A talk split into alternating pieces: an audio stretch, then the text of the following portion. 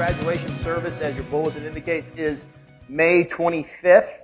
So the next three weeks are going to be very exciting here at the Church of Indian Lake. Next week, and this is a hint for all you men out there, next week is Mother's Day. Uh, and my wife Beth is planning next week's service, so you know it's going to be fun because Beth only does fun stuff. You know, she's just a party waiting to happen all the time. Uh, so she's been sending me some emails of like some donations, some things that are going to be available. And check your email this week. Uh, you will want to be here. You will want to bring uh, your wife, your mother, anyone who's female, anyone who's male, grandmothers. The, can the list go? Just bring everybody.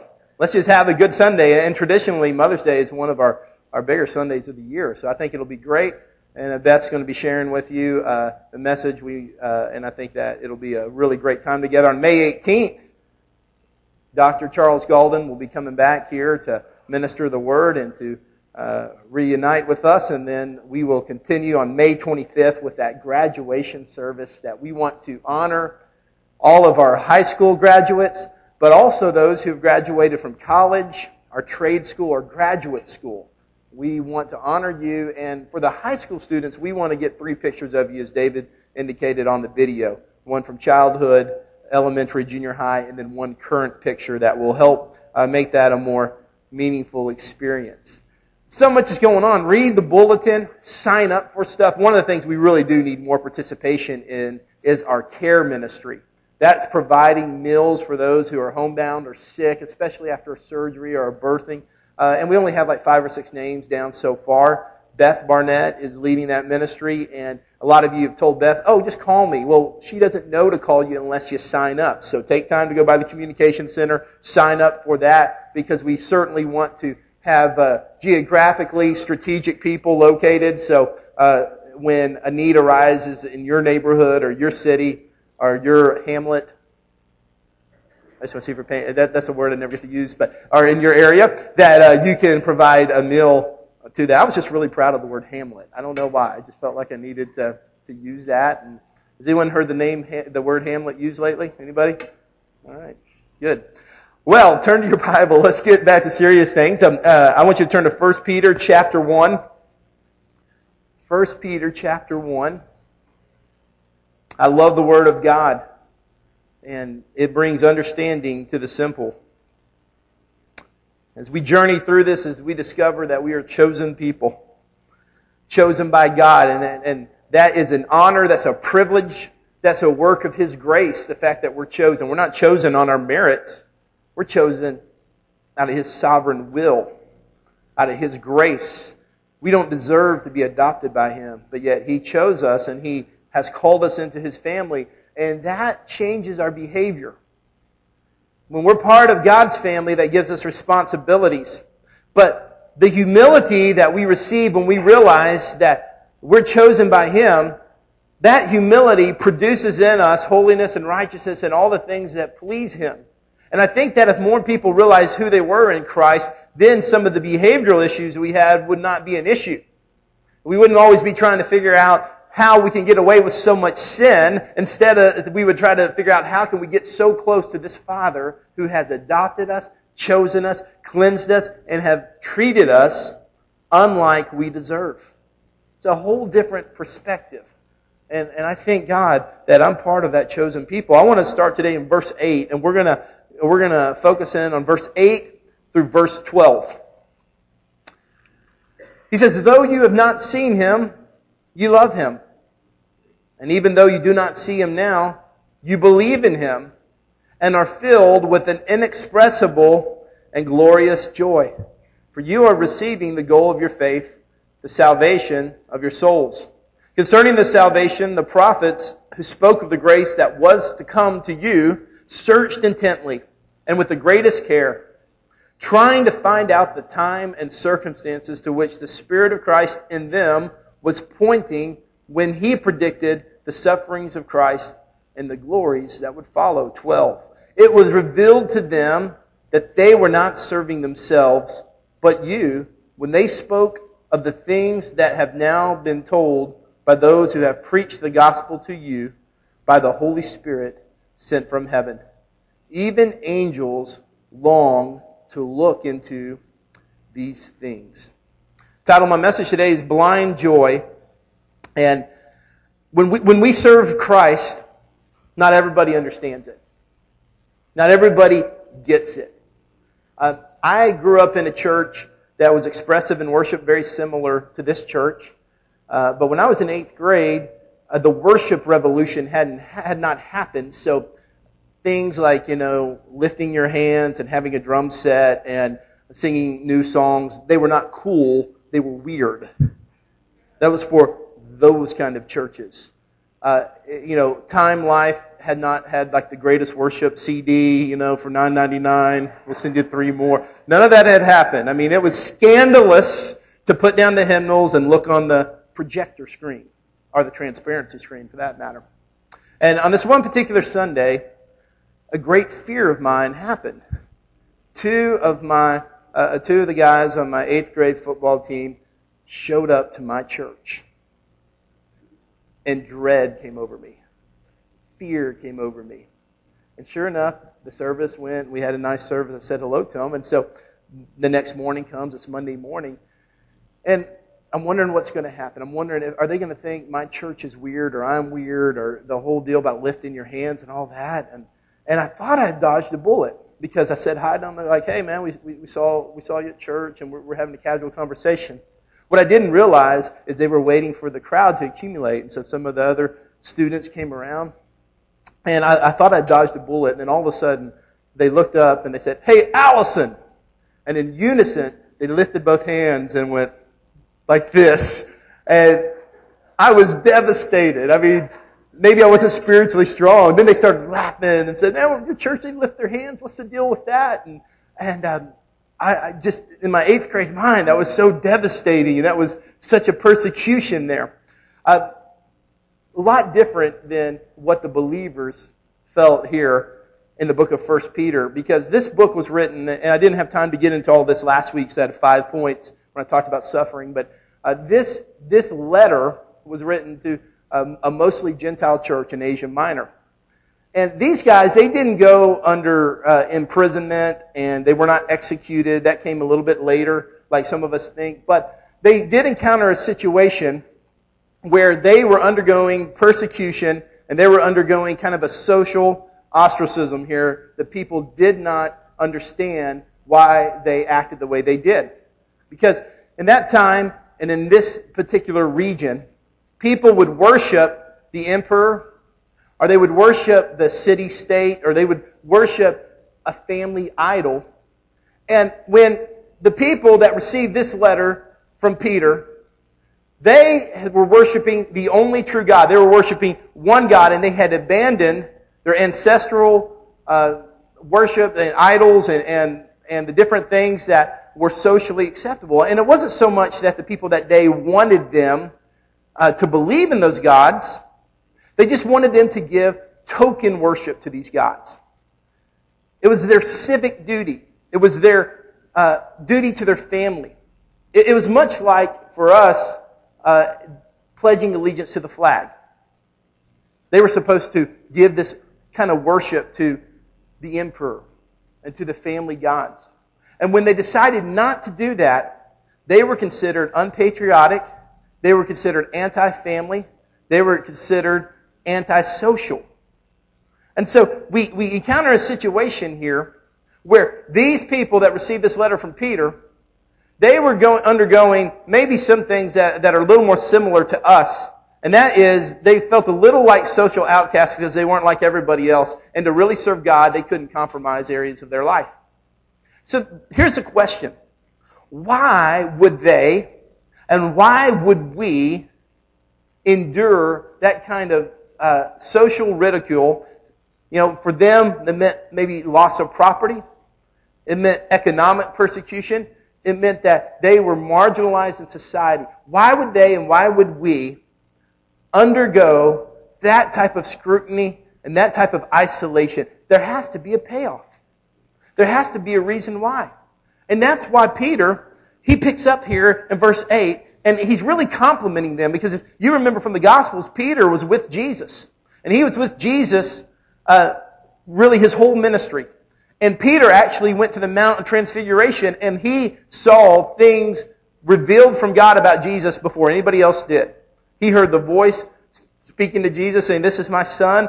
Uh, he heard that on the mountaintop with James and John, and he had special insight. And he says here in verse 8, look, look there, because most of the people we can safely assume had never physically seen Jesus, had never audibly heard his voice, had never interacted with him. And he said this in verse 8, though you have not seen him, you love him. He, was trying to lift their spirits. He was trying to say, Hey, I know that you're undergoing suffering. We talked about that last week. I know you're undergoing persecution. I know you're undergoing isolation and that your lifestyle has changed because you made the stand for Christ. But Peter's saying, I want to make this point. I've seen him and I love him. But look at 8 again. Though you have not seen him, you love him. And can I suggest why, one of the reasons why the world doesn't understand us? And in this quest to make Christianity understandable, you know, that always gets us in trouble.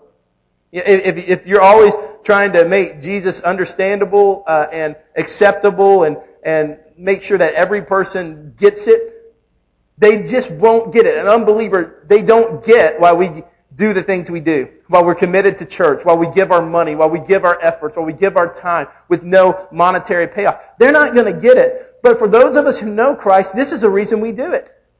Because though we've not seen him, we love him. And write down the first point. We have a relationship with someone we cannot see. We have a relationship with someone we cannot see. You know, in verse 8 there it says this, when it says, though you have not seen him, you love him. It's talking about, that's the present tense, uh, the, the, the active love for him.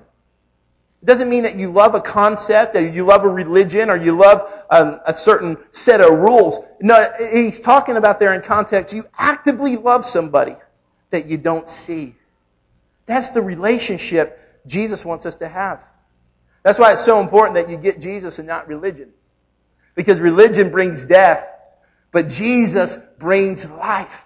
That's the payoff. That's the reason. That's the reason that we can endure a certain amount of, of, of social outcast and, and a certain amount of lack of understanding is because we have an active relationship with someone that we can't even see. Now, now this concept uh, might have been hard for some people to understand, but here in the 21st century, we should understand this concept of loving someone you can't see. If not, let's think about eHarmony and dating.com. If, I don't know if that is a, website, but if not, someone needs to buy that URL and make some money. Uh, this whole concept of of falling in love before before you see someone, we, we understand that in a little ways because all the time you're hearing about people falling in love over the internet, and, and that certainly has its dangers, but it also has some opportunities because I, I know some couples that that has been a successful route for them.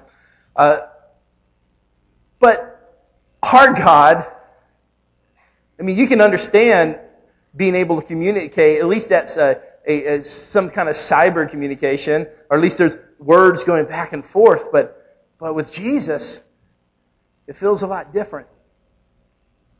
You know, we, we have the scripture, we have the word, but without faith, without His grace, without His Spirit breathing on us, it's static and it's just words and it's just a story. But when the Spirit of God, through His grace, comes upon us, it becomes a relationship, becomes something real, it becomes something very up close. You know, I want to share a story with you and, and uh, talking about pen pals and things like that. This this was, excuse me, this was uh, told to be the greatest love story ever you know, uh, besides the spiritual thing, we know Christ, that's the greatest love story, but I'm talking about in secular, secular uh, realms. Uh, there was a, back in World War II, when soldiers didn't have someone to correspond with, uh, evidently ladies would volunteer to write the soldiers and they'd write back and forth to one another. And there was one particular man during the war that began to uh, have this pen pal relationship, this distant relationship with this woman. And and it went back and forth. And as time went on, going through all the difficult circumstances and the challenges, they fell in love through the paper and pen. They fell in love through the letter. Just this kind of whole concept of distantly falling in love. So, when the war ended, they were supposed to meet at Grand Central Station in New York City. And the woman said this. She wrote the man, she said, I'm going to meet you there at 2 o'clock. I'm going to be in a brown dress holding a red rose. So this young man could not wait to meet this woman that he was in love with, who he had shared letters with over the months, and could not wait to meet her. And so he's waiting and he's looking. He's in his uniform and he's looking everywhere. And sure enough, he spots her. She, she was sitting there in a brown dress holding a red rose. But to his disappointment, she wasn't the young, beautiful woman he expected. She was in middle age and she was didn't really keep herself up and for a young guy in his young 20s, it just wasn't what he was looking for. And so his first inclination was, like any young man, get out of here. Remember, anyone had one of those blind dates before where you're like, get me out of here? No one's going to confess that. Okay. Uh, so there he is, battling this in his mind. He says, I'm going to go ahead and talk to her anyway. So he goes up and he talks to her and he said, Hey, I just want to let you know, you know, my name is such and such, and so I'm so glad to meet you. And the woman looked up at him and he said, Mister, I don't know what this is all about, but some lady paid me five dollars to sit here with a rose, and she's sitting right over there. And he turned around to see this gorgeous young woman who was his true pen pal. Is that not a cool story? Now I've been waiting to be invited to Valentine's banquet to share that story for like five years, and it's never happened. But that's such a great story. I just had to tell it. Now, I could like stretch out an analogy here and say Jesus is the lady with the rose and this and that, but I just want to tell you a good story this morning. But the truth is this, is that as, as we bring it back home, is that we do kind of have that concept through of, of having a relationship with someone we can't see. But let's just take this to a, uh, a much larger scale. The person that you and I are supposed to have a relationship died 2,000 years ago. So it's not even someone we can write to or interact with. You know, not only have we not seen him and not heard him, but we can't even write him a letter or send him an email in the natural mind. You see where I'm going here? But yet, we're filled with this love. That's what salvation is. That's what grace is. That is what God moving in your life is, is that He can begin to place something in you. An active love, an active relationship with, with the Lord. That's why I love what Philippians 1.10, what Paul said. He said, I want to know Christ. I want to know Christ uh, and the power, mighty power that raised him from the dead. That is Philippians 3.10. I'm sorry. I don't know why I had 110 up there. Philippians 3.10. I want to know Christ. Paul wrote, I want to intimately know Christ. I don't want to just get into heaven. I don't want to just uh, experience something religious so I can say I'm a Christian like everybody else in my family. I want to know Christ. I want to intimately know Him. And when these people were going under the persecution, they were going under the persecution and, and they were losing everything socially. They were outcast from their families. They were losing economic opportunities. Why? What's the payoff? Because even though they have not seen Him, they love Him. They know Him. And I want to just encourage you, if you've never given your life to Christ, you are to join not a church, not a religion. You're going to join a relationship, a friendship, a lifelong journey to know Him. And for those of you who have already started that journey, which I assume is most people in this room, never lose sight of that. Don't move over into the death of religion. But stay centered on knowing and loving Christ and believing in Him. The second thing is we, we trust, we not, only love someone we've not seen, we trust in someone we've not seen. Again in verse 8, it says, Though you've not seen him, you love him, and even though you don't see him now, you believe in him. That's really remarkable. That someone that we can't see, we still believe in him. The power of the faith that, that we have. Our faith is, is truly remarkable. Our faith is truly something that uh, defies logic and defies reason because we are trusting someone and believing in someone that we've never ever seen. You know, one of the, the games you'll see a lot of, I heard the kids did this the other day in Journeys, is the trust game. And that's where you, you stand on the edge of something like this and you, and you fall backwards and someone's supposed to catch you. And about, about halfway down, you, you start getting worried. You know, is this person going to catch me or not? I mean, I mean, you saw, you know they're behind you, but there's that instinct within us all to brace ourselves because we're putting all this trust in someone that even though we've seen them, we don't know if they're going to come through. You know why your faith is remarkable? Because you are doing that without anybody you've even seen behind you. You're, you're falling back into the arms of God and saying, God, I believe. And you might say, well, how can I do that? How do I even have the ability to do that? That's the great part of it. You don't. It's His grace that comes upon you that even gives you the ability to choose Christ. It's His work within your heart and within your life that allows you to say, yes, I will fall back. I'll fall back into the arms of someone I've never seen. I've never heard their voice. I've never seen them with my physical senses. And I am going to do that. That's a remarkable faith. It's supernatural and it's all from Him. And that's why we should be humbled our walk with the Lord. Because we don't even have the ability to choose Christ. His, his grace allows us to choose Him. I love what Paul wrote again in 2 Timothy 1.12. See if I put it in your screen right, and I think I did. That is why I am suffering as I am. Yet I'm not ashamed because I know whom I have believed. Can I, can I just let, let you know, we don't know if Paul ever saw Jesus personally. We know he saw him on the road to Damascus. But he says, I know whom I have believed. And I am convinced that he is able to guard what I have entrusted to him for that day. What, what an incredible statement. And a statement that we live. You know, everyone else might think we're crazy. Everyone else might think we're, we're stupid. Everyone else might think that we're uneducated because we blindly follow this religion. But when we can say, I know whom I have trusted. I know his, who he is. And I'm convinced that He is able to guard what I've entrusted to Him for that day.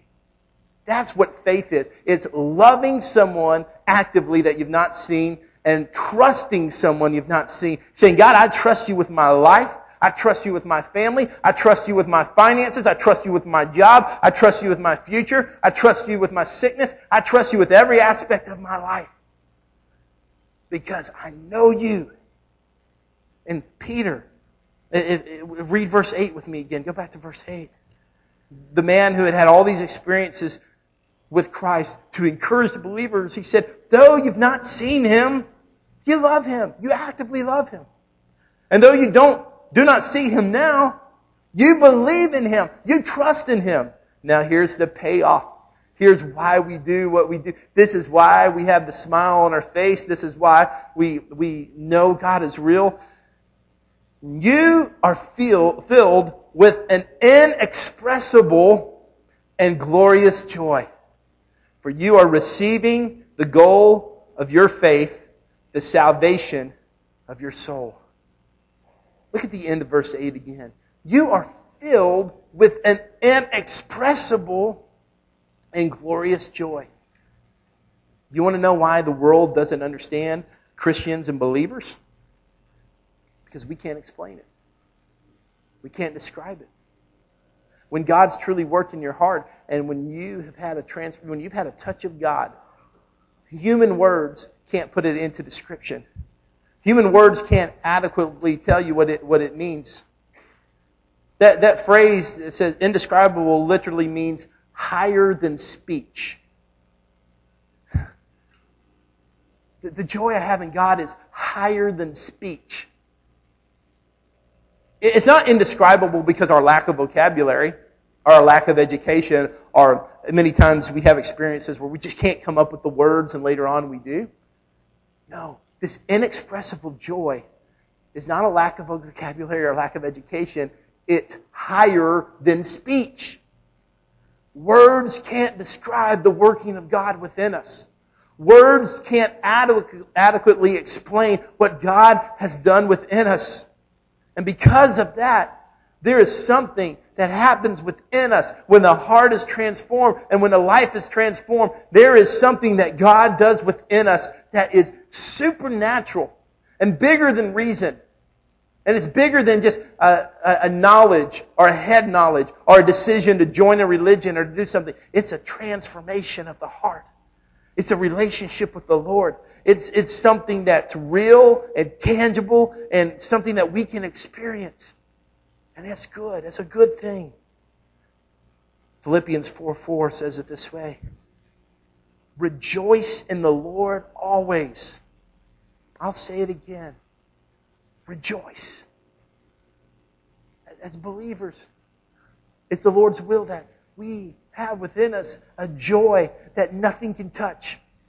Our moods, our circumstances, the economy, our job performance evaluations, Nothing can touch the joy that's within us because we've been chosen by God and we're humbled by that and we know it's not anything we've done. It's the working of His grace upon us. And wow, wow.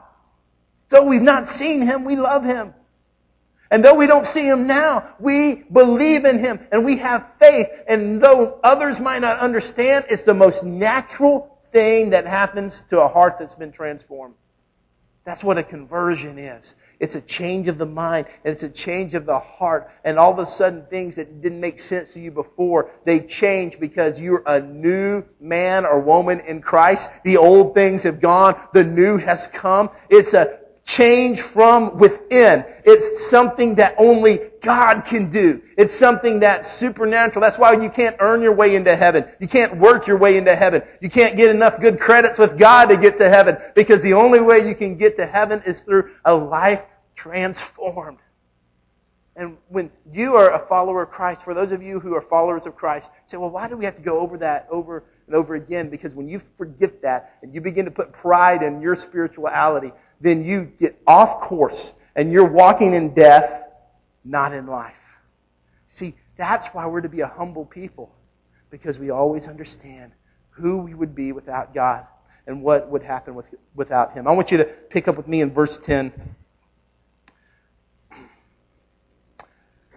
He goes on and, and he begins to describe the salvation. And he says, Concerning this salvation, the prophets who spoke of the grace that was to come to you searched intently and with the greatest care, 11, trying to find out the time and circumstances to which the Spirit of Christ in them was pointing when he predicted the sufferings of Christ and the glories that would follow. Verse 12, it was revealed to them that they were not serving themselves but you when they spoke of the things that have now been told to you by those who have preached the gospel to you by the Holy Spirit sent from heaven. Even angels long to look into these things. Now, the people that received this, they, uh, again, were undergoing some, some suffering. They were going, undergoing some persecution. And there's two things that they really respected. And that was prophets and angels. They put a lot of stock into prophets and a lot of stock into angels because that was something they were familiar. Now in the old world, in the old world, something that was established and something that had been around had much more value than something new and trendy. We're kind of the opposite. We like new and trendy and that type of deal. In the old world mindset, those things that had been around longer, that had been established, that had uh, stood the test of time, held greater value to that mindset than our mindset today. So, so Peter is saying, listen, you believed in someone you haven't seen, you trust in someone you've never seen, and you're filled with this intrinsic joy that you can't describe. But now, let me tell you why this faith is real. Besides those things, because those are all internal things, right? Those are all things that you feel. They're, they're inside. And so Peter steps outside and and he wants to connect the salvation with something that is old, traditional, and valuable. To the reader of this letter, that meant something. Like to us, it doesn't mean as much. Maybe it should. That's a whole other sermon. But to them, old, valuable, traditional meant something. Why? Because these people had left their ancestral traditions. They had left their family tradition. They had abandoned the way of life that they had been that, that, that they had been taught and indoctrinated with and have, have followed this whole sect, had, had given up everything. And they needed something steeped in tradition. They longed for this assurance that this, this faith that they were about had some roots, had something to be traced with. So we know that God spoke through his prophets in the Old Testament. And God spoke to his prophets and and uh, was clearer to them in Hosea 12:10. Write it down if you're taking notes. Hosea 12:10. God says, "I spoke to the prophets and gave them many visions and told parables through them." Amos 3:7. If you're taking notes, write down Amos 3:7. We don't have time to look at it today. Surely the sovereign Lord does nothing without revealing his plan to his servants, the prophets. So the prophets would would have revelation of what was to come. And we don't know exactly what prophecies Peter uh, was talking about here, but the, the, Old Testament is full of prophecies concerning Christ. Uh, and we don't know exactly what he had in mind, but take your pick. All through the Old Testament, all through the prophets, everything was foretelling Christ, and, and many of the passages uh, deal with that. James 5 and 10 reminds us of this, and this is why we, they, we should hold the prophets highly. It says, and I'm getting somewhere with this, so stay with me. Brothers, as an examples of patience, this is James chapter 5, verse 10. As an example of patience in the face of suffering, take the prophets who spoke in the name of the Lord.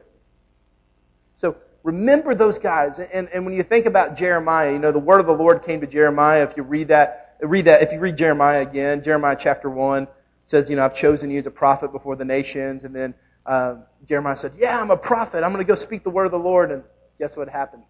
He got beat up. Like physically beat up. And so then he wanted to quit. And that's when he said, I, I want to keep my mouth shut, but I can't because your word's like a fire shut up in my bones. So that wasn't like the kind of fire we like to say, like, I can't, I gotta preach, I got a fire shut up in my bones. No, it wasn't that. It was more like, I just got beat up and I don't want to preach, but I've got this thing burning within me, and so I have to anyway. You think about Ezekiel, who laid on his side for years and years. You think about, uh, I believe, uh, who was the guy who married the prostitute? Help me, somebody. Huh? Hosea? Okay, good. I knew that. I just wanted to test you. No, no, cool. Yeah. Right. Um, this guy had to go marry a, a, a prostitute, and, and, the prophets went through so much. The prophets went through a whole lot. We, we know John the Baptist, the most contemporary prophet in this time, was beheaded. And he even doubted his faith at the end. The, the prophets went through so much. In Hebrews 11, 39 through 40, said these were all commended for their faith. Look at Hebrews 11. Yet none of them received what had been promised. God had planned something better for us so that only together, talking about the prophets, with us would they be made perfect. So there's a connection between what the prophets foretold and our faith today. Now here's what I'm trying to get at. For those who were undergoing suffering, for those who were undergoing something difficult, that were making sacrifices for God, this is what God said. He said this, concerning this salvation, verse 10 of, of 1 Peter 1, the prophets who spoke of the grace that was to come to you searched intently and with the greatest care, trying to find out the times and circumstances to which the Spirit of Christ in them was pointing when he predicted the sufferings of Christ and the glories that would follow. Verse 12. It was revealed to them that they were not serving themselves, but you. And so, do you think about this, all of the prophets that we hold in high regard and we respect Ezekiel and Jeremiah and Isaiah and, and Elijah and Elisha and John the Baptist and these great men of God who heard from God and foretold Christ. Do you know that all the suffering they went through and all the difficult circumstances and all the trials, they were serving you and they were serving me. They were looking intently into this salvation that was going to be revealed to you and was going to be revealed to me. And this is why, and I want you to write down this third point here, or fourth point, excuse me. We have access to privileged information. We know Him. We know the Messiah. We know the way, the things that the prophets strive for, the things that the prophets sought after, the things that the prophets endured, and the things they did was for you, to serve you. So Christ would be revealed to you. And we think now about, about the angels. And there again in verse 12, it says at the end of verse 12, it says, even angels long to look into these things. That word long means a strong desire. And The angels have this strong desire to look into our lives and to, to know the plan of salvation. The angels who are just there to serve God and they're just ministering spirits. They, they just obey the Lord and they do what He says. They have this intense desire to know the plan of salvation and to get it and to see it unfolded in our lives. And it goes on at the end of verse 12. They long to look into these things. And, and that word look into, there's a Greek word that I will not try to, or Hebrew word I will not try to pronounce. In fact, I don't even know if it's Hebrew or Greek, honestly. But uh, I can spell it for you if you want to check my notes later. But listen to this. I think this is so cool at the end of verse 12, it says they long to look into these things.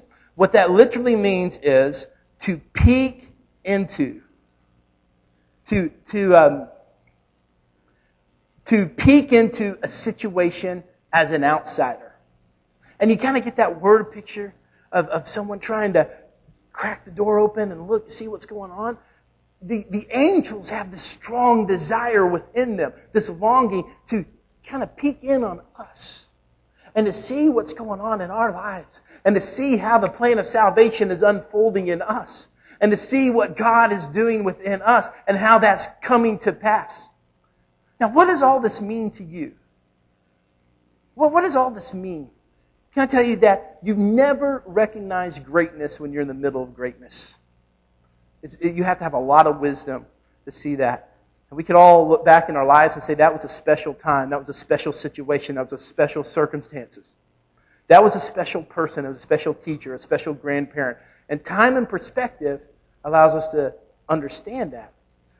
When we're in the middle of greatness, it's hard to recognize. Can I tell you that these are great days? That we're in the middle of greatness? This is a great day of opportunity. This is a great day that the Spirit of God is being poured out in measures that people only dreamt of. The prophets, they endured suffering and they went through difficult circumstances and they only got a very small glimpse of what you and I get to hear about every week and we get to experience every week. And the angels, they'll come and they'll minister to us, but they long just to get a peek just to, as like an outsider to peek in and to see what God's doing. But you and I, we get to live in the middle of that.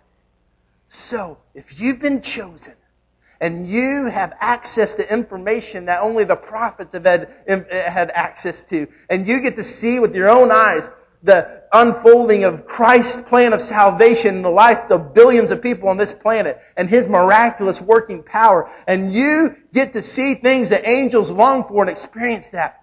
Why would you want to trade that for that nasty sin in your life? Why would you want to compromise that for that one experience? Why would you want to abandon what the opportunity God has set before you? Why would you want to get lazy in your faith? Why would you want to get stagnant? Why would you want to get complacent? Why? Because you have access to something great. God has given you something very, very special. You're a chosen people. You're chosen by God. He set His love upon you. I want our musicians to come forward at this time.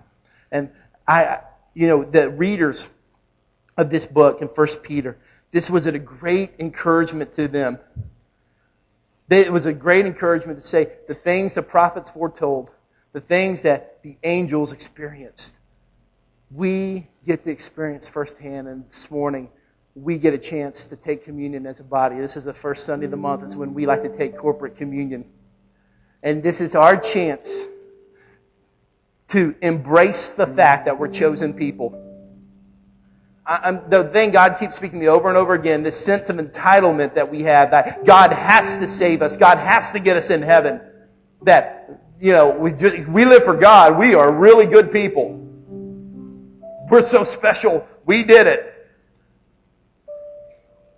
Can I tell you that that's not the attitude God wants us to have? He wants us to be a humble people, a people that realize that without His grace, without His work, without Him reaching down and choosing us, we'd be lost and going to hell.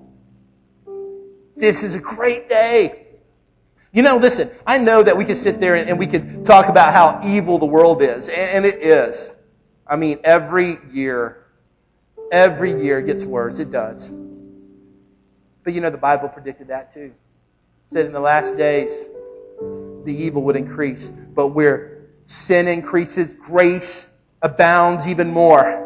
The people who know their God shall do exploits. Yeah, the world is getting worse and the world is getting more sinful and the darkness is thicker and the evil is greater. But so is the standard of the Lord. So is His people. So is the work of God rising up within us. These are great days. These are days that we've been chosen. God could have chosen us to live at any time period. He could have chosen us to live in any region of the world, but He placed you and I here, and He placed us together so that we could be His people. We could be that light in the darkness. We can sit there, and, and God has placed us physically on the corner of this highway and this major road to say, hey, the kingdom of God doesn't just belong to the retailers and to the restaurants and to the gas stations, but there's a place of visibility. There's a strategic place. There's a corner on a major highway that God has established His people. He has chosen His people. He has set us apart for His purposes. And we are living in days that the prophets could only dream of.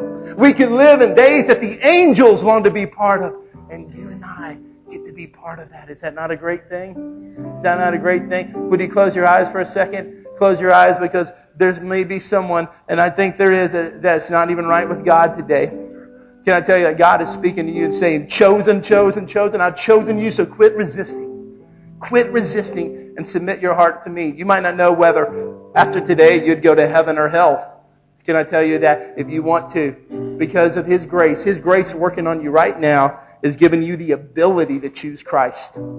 He's given you the ability to choose Christ right now. And so you, if His, if He's working on you and, and He's pulling your heart right now, you might have resisted, resisted Him, but today's your day to submit and say, yeah, I want you, God. Raise your hand right now. I'm looking all, all over this building. Raise your hand because I'm going to pray for you before we take communion. Thank you.